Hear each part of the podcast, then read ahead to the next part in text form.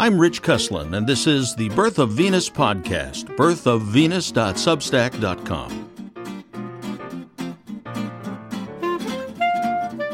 Today's podcast is entitled Chinese-Style Censorship and the Barbarians at the Gates of Substack. Subtitled, Jimmy Lai, Courageous Fighter for the Freedom of Expression, Yet Endures.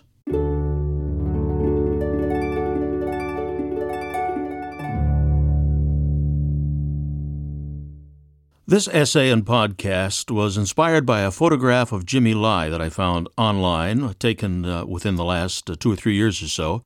And in his office, above his head, there is a beautifully drawn piece of calligraphy with a couplet on it, and I wanted to know what that couplet was. You can find a link to see that photograph yourself on birth of venus dot substack dot com. Recently, Substack founders valiantly fought and won the argument against the strident yet barely intelligible hollerings of pseudo-intellectuals who wish to shut down this and any platform where expression is left to the liberty of the individuals who choose to make use of it. Their unbudging nature, most admirable, made me think of Jimmy Lai, Lai Chee-ying, a courageous man whose enemies think nothing of constraining his liberty, imprisoning his body, committing calumny against his stellar character, and, of course, confiscating his property. Hundreds, if not many thousands, of young Hong Kong warriors for freedom have fared much worse because they are unknown. Jimmy Lai is the poster child. Historically, Chinese have always adopted in practice the tactic of 斩头贺体, killing the head to scare the body. And this is what has happened to Jimmy Lai. You can read about Jimmy Lai in an essay written by Ed Chin. That's Chen Zhijian. I've linked to that essay in my Substack post as well.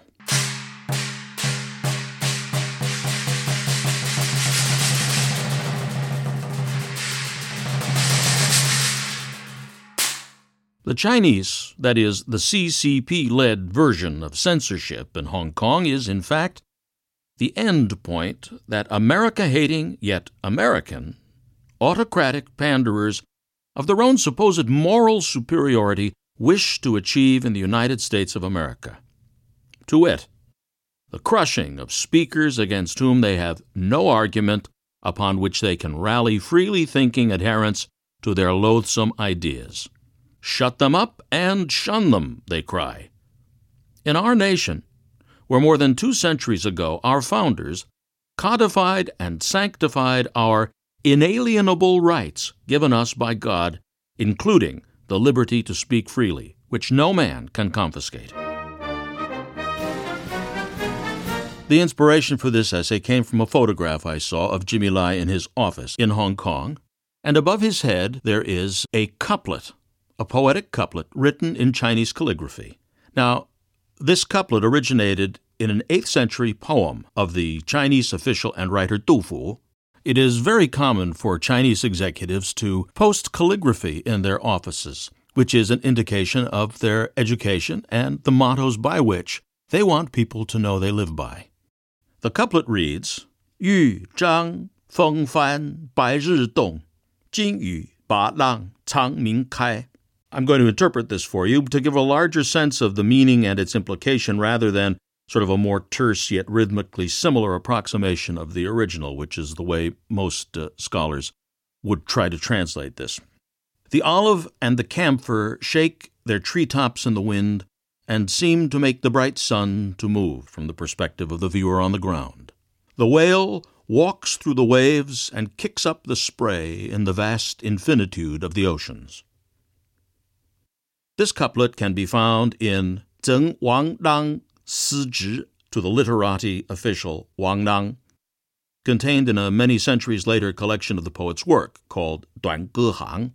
Wang is a young and talented Mandarin, down on his luck in search of a bureaucratic position, swooning with grief. He swings his sword as he dances drunkenly about. The poet tells young Wang of his faith in the young man's talent. Think of the giants of nature, these trees and the whale, he writes. Cease your sorrow. Go straight into the land of Shu, present-day Sichuan, and search out the official who will recognize your talent. for I am old, but you are young. Jimmy Lai, taking upon himself the role of a model of action, elderly though he may be, exhorts the young and the talented to take it straight into the guts of the dynasty. He has the force of Chinese traditional culture behind him. That is the purpose of this couplet, and my best estimate as to why it hangs in his office. An admirable couplet, beautifully drawn. I couldn't make out the name of the calligrapher, I'm sorry to say, but fitting for an admirable warrior, for human liberty and dignity. You've been listening to Rich Cuslin and the Birth of Venus podcast, birth of venus dot substack dot com. Thanks for listening. Be well and God bless.